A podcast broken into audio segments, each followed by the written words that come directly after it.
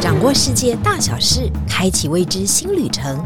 也许你的眼睛长得很小，但是你的视野可以很大。金钟主持李天怡携手专业旅游玩家，每周引路带您遨游。天意情报站即刻启程，下一站。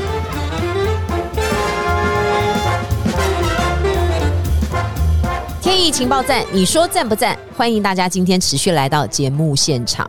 有的时候呢，大家说天意天意，我暑假的旅程应该要规划到哪里呢？因为暑假嘛，最好去一个啊有点热，但又不要太热，绝对不能像冬天那么冷的地方。接下来在今天这集节目当中，我们要推给大家的。绝对是你夏天很好的选择。这个地方很特别哦，冬天的时候你是不能去的。刺骨的冷风哦，到你的骨头里面啊，你是没有办法忍受的。应该是我们亚洲人真没办法忍受，它竟然会有零下负二十度到三十度这样的低温。但是到夏天的时候啊，它就是舒适凉爽不得了的天气。今天很特别，我们要带大家到波罗的海三小国，去到的人很多吗？不，但台湾有没有超级玩家？有，我们今天就要隆重介绍我们的超级玩家莫妮卡小姐。大家好，我是莫妮卡，莫妮卡来这里跟我们自我介绍一下吧。我是莫妮卡，姓宋，名字叫怡静，小叮当里面大雄的女朋友，这样非常好记。对，其实莫妮卡非常非常的年轻哦，从事旅游业其实应该也有一段时间了，可不可以跟我们分享一下，你大概从事多少时间啊？你常常去的是哪一些国家？目前从事旅游业十多年，十多年了，对，十多年。当然就从初出茅庐开始，东南亚、东北亚大陆，然后慢慢的往美加、纽澳，然后欧洲，到现在开始喜欢去挑战一些比较冷门的地方。所以，我们今天介绍的这个波罗的海三小国，应该是属于比较冷门的区域啊。通常我们玩这个区域的时候啊，根据行程的规划，因为我知道有波波斯这种行程，这是你们的专业术语啊，我们真的不懂啊。什么叫做波波斯？你可以先介绍一下。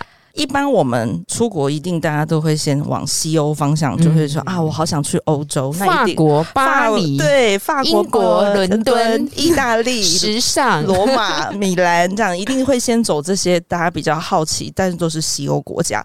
可是当你西欧国家走完以后，你会想去更多的地方，甚至去了更多的地方，你会想说我想去更多的国家。所以这个时候呢，今天就要推荐大家一个，我觉得是收集国家书非常多，然后呢玩起来。非常舒服的一个欧洲国家，它是很亲民的。那什么叫波波斯呢？波就是波罗的海三国：爱沙尼亚、拉脱维亚、立陶宛。嗯，第二个波是我们的波兰。嗯，最后的斯是斯洛伐克。哦，应该算是中欧区域的国家。对，它的位置很难难解释。对，东欧有人说像东欧，有人像中欧，有人说好像又有点靠北欧。对，严格来说，应该算是比较中偏，有一点点东吧。莫妮卡在跟我讲这个行程的时候，她说这个是非常适宜旅行的行程，因为有的时候你去一些行程，你要有点挑战、探险的性质，可能在体力上面就会比较劳累。但是在这一段的行程当中，其实会让你蛮放松的，而且各个样貌啊、景观啊都可以看得到。对。我觉得波波斯呢，它是一个让你有度假感觉，走起来很亲切，又有风景，自然景观漂亮。然后呢，你要看一点古堡，诶，它也有哦。对，既有漂亮的自然景观，舒服的环境，然后舒适又不用人山人海的挤，也不用担心治安太差啊。消费又很亲民，你要买东西回来送亲朋好友，又觉得很舒适。我会觉得它是很舒服的欧洲国家行程。最重要的是，它有一些历史故事。潜藏在里面啊！真正要细细的探究，你就会发觉这些国家真的还蛮有意思的。好，话不多说，我们马上进入波罗的海三小国。哎呦，我们以前的课本都告诉我们，它叫三个小国。拜托，它每一个国家都比台湾大，而且都两到三倍，所以它不能叫三小国了，对不对？没错，其实它一点都不小，这三个国家都比台湾还要大，只是因为欧洲太。大了，所以这三个国家比起来对对，它是好像三个小国，可是实际上这三个国家分别来看，它的国土面积都比台湾大，然后它的人口都比台湾少。哦，所以住起来当然非常的舒适了。没错，它非常的舒服，密度不大，天气呢比较中偏北的一个纬度，因为它纬度偏北，嗯，所以不适合冬天去。冬天太冷，太冷，太冷。这三个国家呢，要怎么玩呢？入门款绝对先到他们的首都去，因为它的首都呢，其实都还蛮富有特殊的文化气息。最重要的是，你看首都要看它的一个建筑，虽然小，但小而精致，小而美，是不是？包括爱沙尼亚的塔林啊，拉脱维亚的里加，都是很好观光的景点。这三个小国的首都呢，也都小小可爱。走起来不像你在走很多的城市，就觉得啊，我天哪，我走的好累哦，很辛苦，很困难。但是这三个小国走的时候，会让你一种悠闲的感觉。小城小小的，像爱沙尼亚就很精致，嗯，对，你会觉得哦，好像散步的感觉，散步在古城。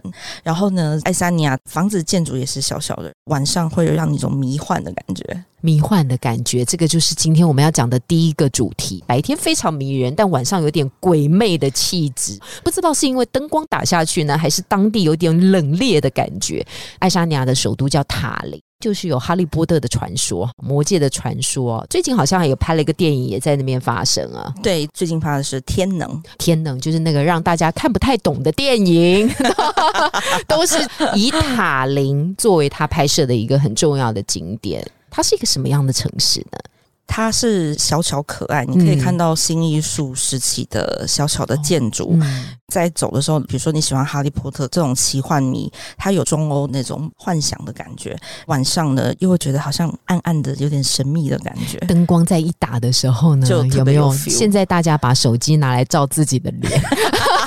就会有一种鬼魅的感觉，就是这种感觉。但当地没有吸血鬼哦，我们又特别为大家查一下，德古拉伯爵不是在那里。对对，当地没有吸血鬼，但是他当然有一些女巫的传说。他有魔药局，就觉得好像哦，我在里面可以买到哈利波特的药粉。魔药局的概念就很像那个台中的公园眼科，它明明呢，这样对比大家就很好理解啊。它就是一个老旧的建筑，然后它明明是一个眼科，但里面卖冰淇淋。塔林就有一个啊，外表看起来旧旧的，很像那个古城，但进去卖药啊，卖什么药我们也不知道。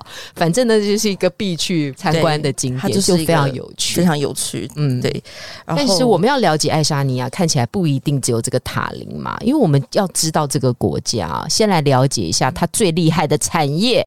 它最厉害的产业是科技产业，可以说整个国家就是一个新创。我们讲到新创，就知道说啊，它可能有很多的研发发明，它的数位可能很厉害啊。爱沙尼亚从最早期还在苏联解体之前，它在斯大林时期呢，当时斯大林就把它定位成做运输、传输媒体。天哪，超前部署这么当时他就把它定位在这个地方，所以可以说在苏联时期，在这方面他比较有思维。然后比较接近，之后呢，在他一九九一年苏联解体，他们建国了以后，国家更肯定了未来要发展一个发展路线。嗯，对，要知道这个国家可能以前只能靠农业，确实跟大家种植的东西也差不多嘛，出口的东西也差不多。好，农业如果稍微有一点基础以后，你还是要有一个赢别人的强项，这不是跟我们做生意啊也是一样嘛？我们要找到另外一个价值，他认为他的价值就是科技，而且他也成功了。我们很早使用的视讯软体，不就他们给大家的？对，它原来是农业国家的时候产黄油、奶油啊，cheese 最有名，是欧洲当时很有名。那它转型了以后呢，走数位化，其中我们以前用的通讯软体 Skype，哦，就是那里来的，Skype 就是在那里发明的。当然，Skype 它后来卖给微软。对，但是他是创始者嘛？对，他是最主要。我们亚洲人应该是 Skype 很大的客户，应该知道全世界。对，当年都买了不少会员，打国际电话，赚了很多钱呢。对，但是他们持续开发，没有因为 Skype 有名以后，他们就停止了他们开发这条路。最近有个很厉害的政策，告诉大家，你花一百欧，你可以做爱沙尼亚的人民。哎，这你相信吗？你愿意赌一把吗？这到底怎么回事啊？这个很有趣，你只要花一百欧，一百欧就可以。可以上网三千两百块左右嘛？对对，目前大概一比三十二，就可以上网申请数位的身份证，他会给你一个 ID number，ID number 一个数字。嗯，当然你不是爱沙尼亚的公民，可是你就是数字公民。爱沙尼亚的数字国民，就是爱沙尼亚人不要知道我是谁，我也不一定要去这个国家，但我有一个爱沙尼亚给我的 number 一二三四五六七八，这个 number 很重要，因为爱沙尼亚人每个人从小长大，他都有这个数字 number。哦，他念书、医疗。甚至我可能在外面加个会员买个咖啡，他连这个会员都可以用他的数字 number 是同一组号码。对，就像是比如说我们在台湾都有身份证字号，可是我们可能在健保卡看医生啊，或者去政府部门办事情比较方便。可是你可能去 Seven Eleven，你要再来配啊，来又要另外一组，对你要都忘记密码，在那边搞半天。对，你要好多的账号，然后都是分开来，都觉得很难记。可是，在爱沙尼亚，它是全部合并在一起那。这国民使用就好啦，跟我们外国人有什么关系呢？很多人都想说，那我是要去一个国家，要嗯移民一个地方，要有其他地方的可能发展机会跟身份很难。对可是它提供了外国人想象很大的空间跟无限发展的可能，因为你有了这一组数位号码之后，你可以有机会，比如说在爱沙尼亚创一个公司啊，哦，我可以不用去过爱沙尼亚，但我有一个爱沙尼亚的公司，还有一个账户。对，然后你去欧洲国家，我就刷我自己爱沙尼亚的卡，我有爱沙尼亚的银行账号啊。有没有突然觉得自己的头发也变金色了？这就是一个虚拟的世界，但这个虚拟的世界，它把它弄成真实的样貌，让你在深耕国家当中的行动变得蛮方便的，对，因为它又是欧盟的生根国，让你觉得我好像离欧盟更近了。更近了，我有一步进去的空间，我是不是以后未来有无限的发展可能？哦，那他赚什么？这个国家赚什么？你如果在这里创了公司，公司就会做生意，有税他就可以收税收啊。哦所以，像目前这个政策，其实每一年给爱沙尼亚带了两千多万的税收。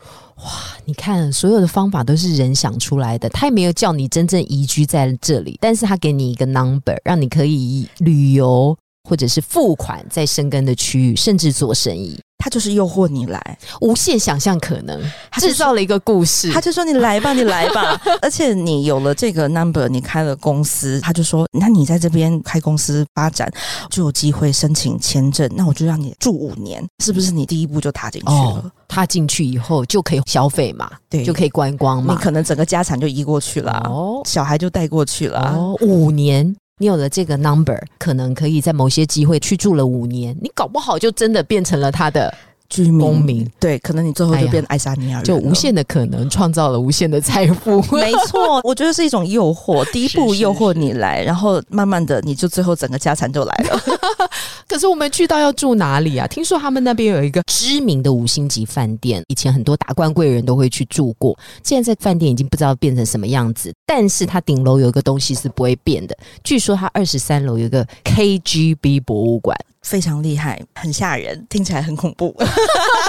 大家说 KGB KGB 是什么？KGB 等于普丁。这样有没有想象空间就很多了？普丁啊，很壮啊，他以前就是 KGB 的成员，应该是俄国情报单位的重要分子。KGB 是世界上非常有名的情报单位，嗯侦测能力非常厉害。嗯其中呢，在爱沙尼亚维鲁 v 鲁酒店，嗯，到现在也是很重要的酒店，我们可以住的，它算是很好的一个选择了。嗯，电梯你怎么按都是一到二十二。哦，哇，这个好像拍电影哦。那二十三呢？爬楼梯对对对对对对对对，二十三你看不到，哦。但是它一直都存在。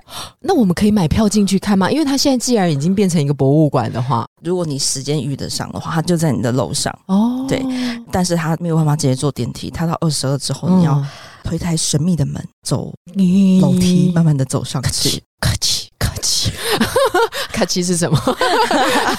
就上去了。上去以后，到底可以看到什么呢？里面的监听非常厉害，哦在那个年代，你只要走进去，嗯你的一举一动都会被监控，所有的房间都是会被监控的，从楼下吃饭餐厅到房间。甚至曾经有人说，嗯他去上厕所，嗯发现啊，厕所没有卫生纸了，嗯，他也没有打给饭店，但是五分钟之后，卫生纸就送来了。这么小的一件事用到 KGB 系统，我觉得有点小，但是这就很厉害了，对不对？对，就让你觉得毛骨悚然。天哪，他怎么会知道我没有卫生纸呢？表示他真的有在听啊。那你一定有在厕所里讲什么，他才听得到。如果你只是叫啊 他可能听不到。表示他那个监控非常的 精准，所以他真的是会注意你。哎，他不只有在厕所里面叫有卫生纸送来，听说他盘子还有一些特殊的装置，也会让人家觉得毛骨悚然。曾经有人说，楼下餐厅吃饭。走进去，特殊的人物楼上就监控你。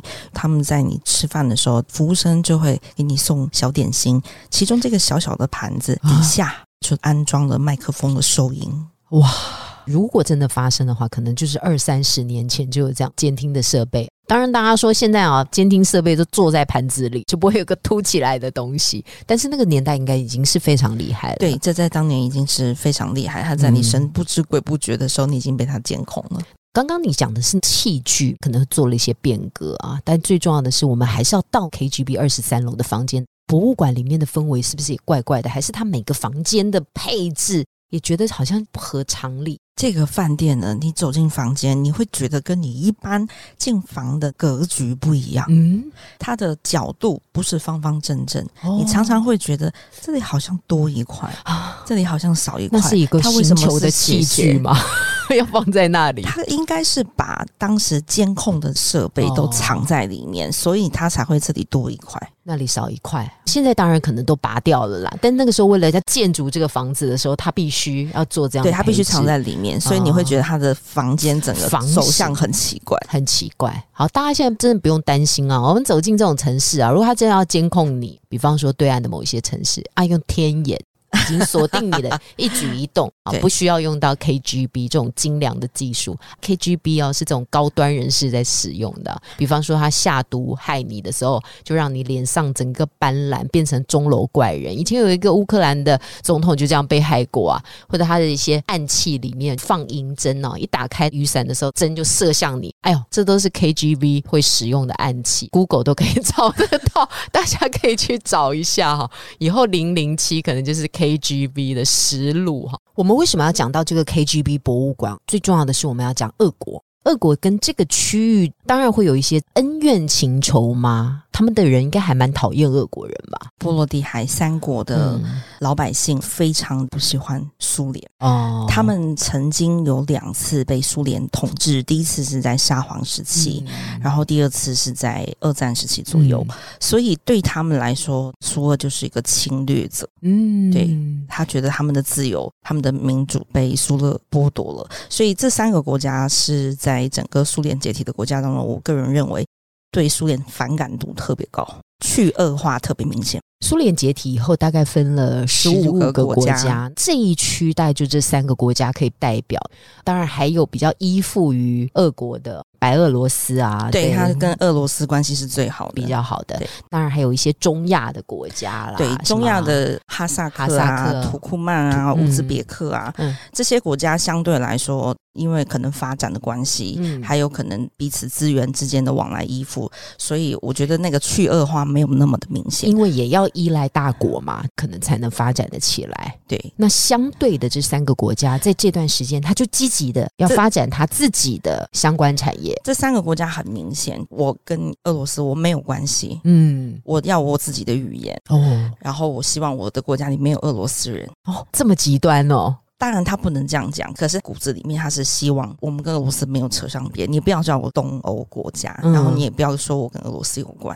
所以这三个国家都有他们自己特殊的语言，他们都讲自己的官方语言。当然，他们可能都会讲俄语嘛，因为以前统治的原因嘛，对对不对？但是他们的母语原本的语言就是爱沙尼亚，就是爱沙尼亚语；拉脱维亚、立陶宛都有拉脱维亚语跟立陶宛语，都是他们的官方语言。人口来说，爱沙尼亚跟拉脱维亚目前大概四分之一左右是俄。罗斯的人哦，所以这三个国家，我们去旅游的时候，我们去到当地的时候，也要先了解一下他们的国情哈。可能呢，你有一天酒酣耳热的时候，跟当地的人聊，就听他一直咒骂某一个国家的时候，也不要觉得非常的意外。有的时候，那个恩怨情仇、过往的历史，我们确实不是非常的理解了。毕竟他一九九一年才独立，所以这段历史其实离他们还很近，近，所以每个人可能都可以骂上两句。刚刚特别讲到的是爱沙尼亚，最厉害的应该就是它的科技产业啊，要比科技产业，因为在史达林时代就已经进行建步了。最重要的就是还有人才，人才的培育呢，绝对是一个要超前部署很久的。那大家又想到，像我们有台积电，我们要培养这种高科技人才，也是从大学开始发展，所以慢慢慢慢，经过了二十多年之后，才培养出现厉害的高科技的人才。这是可以被理解的，不过接下来不是每一个国家都能够有这么厉害的产业，像拉脱维亚可能就稍微弱势一点，人均所得可能也没有那么高，因此它特别的产业叫做婚配产业，赶快来跟我们讲一下。三国呢，其实都是属于斯拉夫血统，对，所以都是金发碧眼，哦，身材非常的美，然后轮廓很深。嗯，在经济发展上，可能拉脱维亚没有爱沙尼亚这么的好，对，再加上这三个国家普遍都有一个问题：女多男少。这个多难少，这个过去战争有关，对，再加上现在低生育率，他们也是低生育率，对，人也生不回来，一直都是女多男少的状态。然后年轻人可能也人口外移，嗯，所以拉脱维亚的女生呢就要想办法，因为女生多找不到老公嫁，嗯，对，刚好他们又长得都漂亮，所以有点说金发碧眼美女如云呐，美女如云，这是真的吗？走在路上看到都是这样吗？确实是这样子。天生就高挑，轮廓深邃，然后刚好又小小打扮一下，你真的觉得每个都是模特儿，对，很赏心悦目。那所谓的婚配市场，你的意思是说，有一些欧洲的贵族达人们会在交友网站上面挑选他们的照片之后，就来拉脱维亚跟他们见上一面，非常有可能是这种情节嘛？如果说你想要找一个漂亮的、年轻的、貌美的，嗯。我养得起，有的人说那这是有钱人才办得到。可是如果我的条件可能经济能力可能是一般般，可我又想，这时候我就会往比较东边的方向找。其中拉脱维亚就是一个很好的很好的选择，因为他们也需要找先生、找丈夫，然后呢，他们也希望有机会可以往西欧的方向移动。所以拉脱维亚的女子也不排斥，就对了。对，不排斥。请问他们的个性是温良恭俭让类型的吗？还是有斯拉夫民族的剽悍的个性呢？觉得三小国的美女们都有一点点受苏联的影响。对，剽悍的话没有到那么高，没有到那么严重。对，没有那么严重，可是可能比较慢热哦。冷酷，对，比较不是那么容易跟你没事打哈哈的那种。美女都麻将，刚开始都麻很冷酷，后来就人见人爱。对，然后他们会觉得说拉近距离，一开始讲话好像有点难，喝酒最快，两杯下去什么都有，呃，什么都可以讲。那我们有一个残酷的问题是，他到五十岁的时候还跟他 三十岁的时候长得是一样的吗？哦，这个，嗯，我觉得还是台湾人保养比较好，所以要对拉脱维亚下手的男。男性们，你们要特别小心了。他们可能长大以后就不是原本长的那个样貌。这当然也是一个我们心里盘算的事情。刚刚特别讲到这两个国家，因为他们所着重的点不一样，产业的发展是无可厚非的。每一个都要选择有差异性的产业，才有它的竞争的能力。但是其实这两个国家也可以串联在一起，因为他们常常进行游轮行呐。我们来讲一下这个游轮好了，因为从爱沙尼亚到拉脱维亚，亦或到芬兰，就是一个生活圈的概念嘛。对，它就是一个波罗的海生活圈。嗯，其实每一年的夏天是游轮很重要的季节，很多观光客是坐游轮去波罗的海的游轮。嗯，对，欧洲的观光客他其实是坐波罗的海的游轮，我们可能是坐飞机，因为我们离得远，我们可能不是坐游轮。但是当地夏天游轮非常的盛行，有很多的游轮观光。除了这个以外，彼此之间的一日生活圈，比如说爱沙尼亚到芬兰的赫尔辛基，嗯，每天有很多的船，很近吗？很近啊，很近。很多人去那边找工上班，哦，薪水比较高，对。可是北欧物价太高了，对，所以他就回来爱沙尼亚生活。哦，然后拉脱维亚他也有船只可以过去。拉脱维亚可能物价又比爱沙尼亚再亲民一点点。对，爱沙尼亚的人可能就会觉得说啊，我要买酒，酒有点贵，那我去拉脱维亚买。哦。他们已经变成了一种他们自己的生活方式。我要赚多一点钱，我就到芬兰去；我要买比较便宜一点的东西，我就到拉脱维亚去。对，就是一些选择性。对，如果要多赚一点，我就往北跑或往西跑；如果要便宜一点，我就往南跑。这中间的航程可能就是那么三四十分钟，了不起了。对，一个小时内可以搞定。他们火车不是很盛行，嗯。可是如果拉车开车的话，也不是很远，嗯。所以呢，对他们来说，我可以省这些钱，那我为什么不开车过去玩一玩，顺便买买菜回来呢？嗯，非常非常的有趣啊。那拉脱维亚东西很好买啊，刚刚莫妮卡特别有说，它的酒可能就比较便宜，这是比较的问题，可能就比爱沙尼亚，当然比芬兰便宜，但是它其实有多样化的选择。它市中心有个最大的中央市场，里加中央市场，这应该是算欧洲最大的市场，在里面到底可以买到什么？里加中央市场是齐柏林飞船的风格，当年它是整个欧洲最大的现代化市集。嗯现在看建筑也很美，嗯里面干净一目了然，摊贩非常的多，一摊一摊都很干净。然后你想买各种当地人买菜呀、想买纪念品啊，你想知道当地人的生活方式，到现在为止都非常好逛。所以只要去一趟李家中央市场，大概什么都可以理解了。对，它的物价大概是台湾的三分之二吗？差不多，差不多，差不多。哦对对，打个八折去买东西就没错，但一定可以买得到最好跟最新鲜的一般去到那里可能会想买鱼子酱啊，买蜂蜜啊，蜂蜜啊。吃吃当地的水果，物价又很美，让你觉得嗯买起来不心痛，觉得很开心去那里逛。今天的波罗的海三国，其实我们只介绍了两个国家，我们还要告诉大家怎么样串联一些国家旅游的方式。这三个国家呢，都跟俄国有非常紧密的关系。当然，在乌俄战争之后，应该在之前，他们态度就非常的坚决。现在乌俄战争之后，态度就更加的坚决。不过这三个小国呢，三个国家后不能一直讲他们小国，必须要改变他们原来赖以恶国谋生的方式，要走出自己的路。还有一个国家我们还没有介绍啊，立陶宛。下集的节目当中呢，我们带给大家的是立陶宛，还有大家最向往的波兰，以及你可能对它不了解的叫做斯洛伐克，但这里的旅游观光资源真的是超级丰富的。在下一集节目当中，我们持续请到莫妮卡来到我们的现场。今天谢谢莫妮卡详细的介绍，谢谢大家我们最后要讲一下我们的台呼喽，天意情报站。你说赞不赞？非常赞，谢谢大家今天的收听，谢谢，拜拜。谢谢